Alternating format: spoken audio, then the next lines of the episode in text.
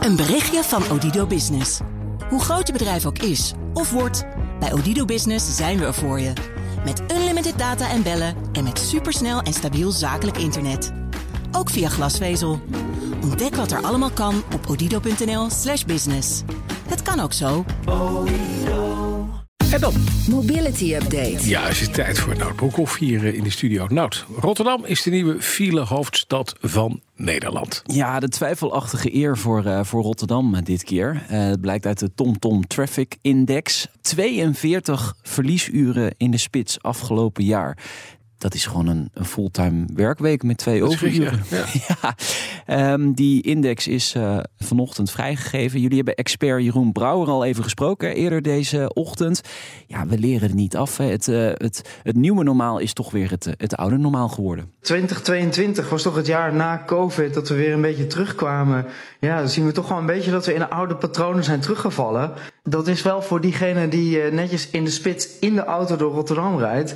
Inderdaad dat je een week uh, werktijd uh, gaat verliezen over een jaar. Ja. ja, dus dat alles liever dan thuis zit te werken. Ja, dat thuiswerken, dat hebben we toch allemaal wel weer losgelaten, heb ik het gevoel. En ja, nou, dat had ik al meteen in het begin, dat we dat nooit meer zouden gaan doen als het afgelopen zou zijn. Maar ik word altijd dan als een cynicus afgeschilderd. Maar het, het, het heeft ik had helaas gelijk. Het meeste impact op dinsdagen of, of donderdagen. Maar dan willen we juist lekker naar het kantoor. Dus mm -hmm. dat, dat is wel een probleem. Trouwens, Rotterdam gaat aan kop, uh, gevolgd volgens mij door uh, Den Haag en, en ja, Nijmegen, dacht ja, ik. Nou ja, nou, ja, Haarlem staat ook in de top 5. Maar het wordt nog erger voor Rotterdam. Um, automobilisten zijn daar ook het duurst uit. Uh, ze betalen gemiddeld 756 euro aan uh, benzine. Dus dat komt er nog eens bovenop. Sta je in de file, moet je ook nog flink uh, wat uh, neertellen voor uh, brandstof. Nou, na half tien het hele gesprek met Jeroen Brouwer nog een keer te horen hier in de ochtendspits.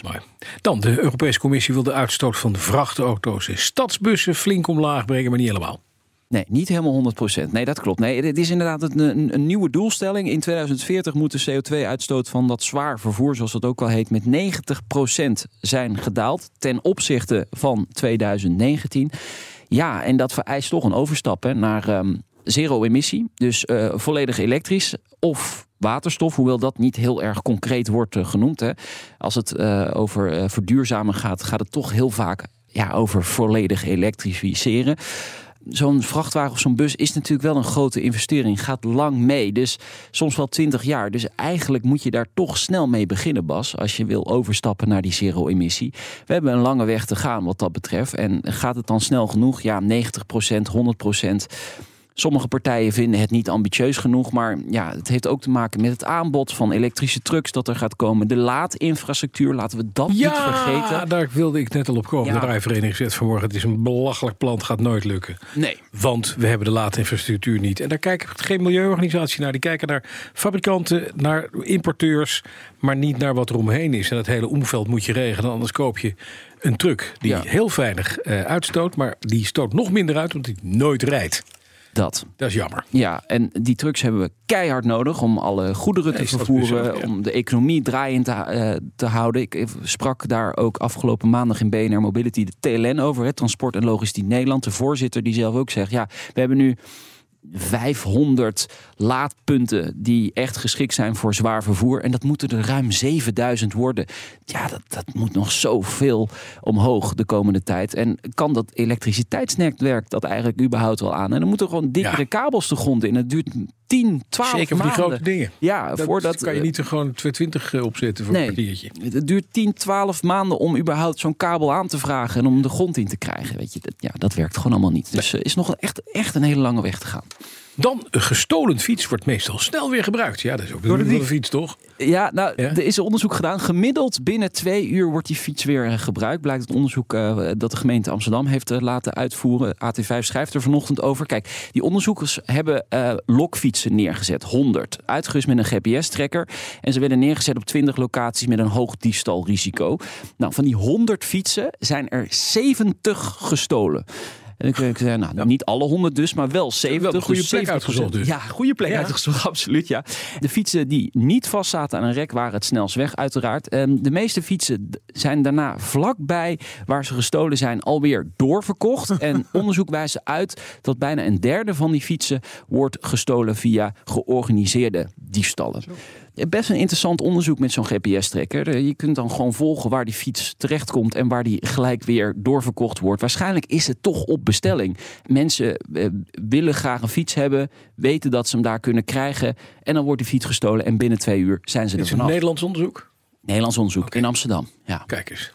Ja. Ja? ja het legt mooi Ik heb, ik bloot. heb per ongeluk een gestolen fiets gekocht. Dat is heel ongeluk. Maar ik had via Marktplaats een fiets gekocht. Ja. Dus werd uitgenodigd bij een adres thuis. Zodat je denkt van nou is prima. Ja, Maar die meneer stond 2,50 euro. Die meneer stond, nou de prijs was nog eens heel onredelijk. Maar die meneer stond buiten op mij te wachten. En dat huis hoorde ook niet helemaal bij hem denk ik. Oh, dat is heel gek. Maar ik heb toch maar afgerekend en ben weggegaan. Met Ik denk, uh, ja, fiets is een ja. fiets. Ja, Oké. Het is een bekentenis dit. Mhm. Ja, Niet meer ja, strafbaar. Ja, Als ik er zeker. morgen niet ben, dan weet hij- Heling, Ja, dat zeg ik. Ja. Heling en Weling.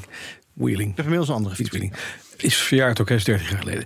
Europa doet onderzoek naar het potentieel om voertuigen op zonne-energie te laten rijden. Geweldige timing. Wat goed, hè? Ja, ja, een beetje ze- ongelukkig. Ja. Kennen ze misschien dat bedrijf wat we vroeger hadden in Helmond. Zeg mij niks. Zeg mij, ik ben het eigenlijk alweer vergeten. Wat? Het is pas drie weken geleden Oh ja. gebeurd. Maar ja. nee, de timing had beter gekund. Maar ja, het gaat om internationaal onderzoek waar TNO ook aan meewerkt. Mm. Solar Moves heet het. Eh, het gaat om eigenlijk om een verkenning van het potentieel van voertuigen op zonne-energie. En dan vooral de impact daarvan op het toekomstig beleid en de regelgeving rondom laadinfrastructuur. Ja, dus eigenlijk de hoofdvraag is: wat levert dat zonnedak nou echt op? En kunnen we daar het laadnetwerk mee ontlasten? Ja. Nou, die partijen gaan eh, dat. eh, die Visionair dat ze dat onderzoeken. ja, gaan ze.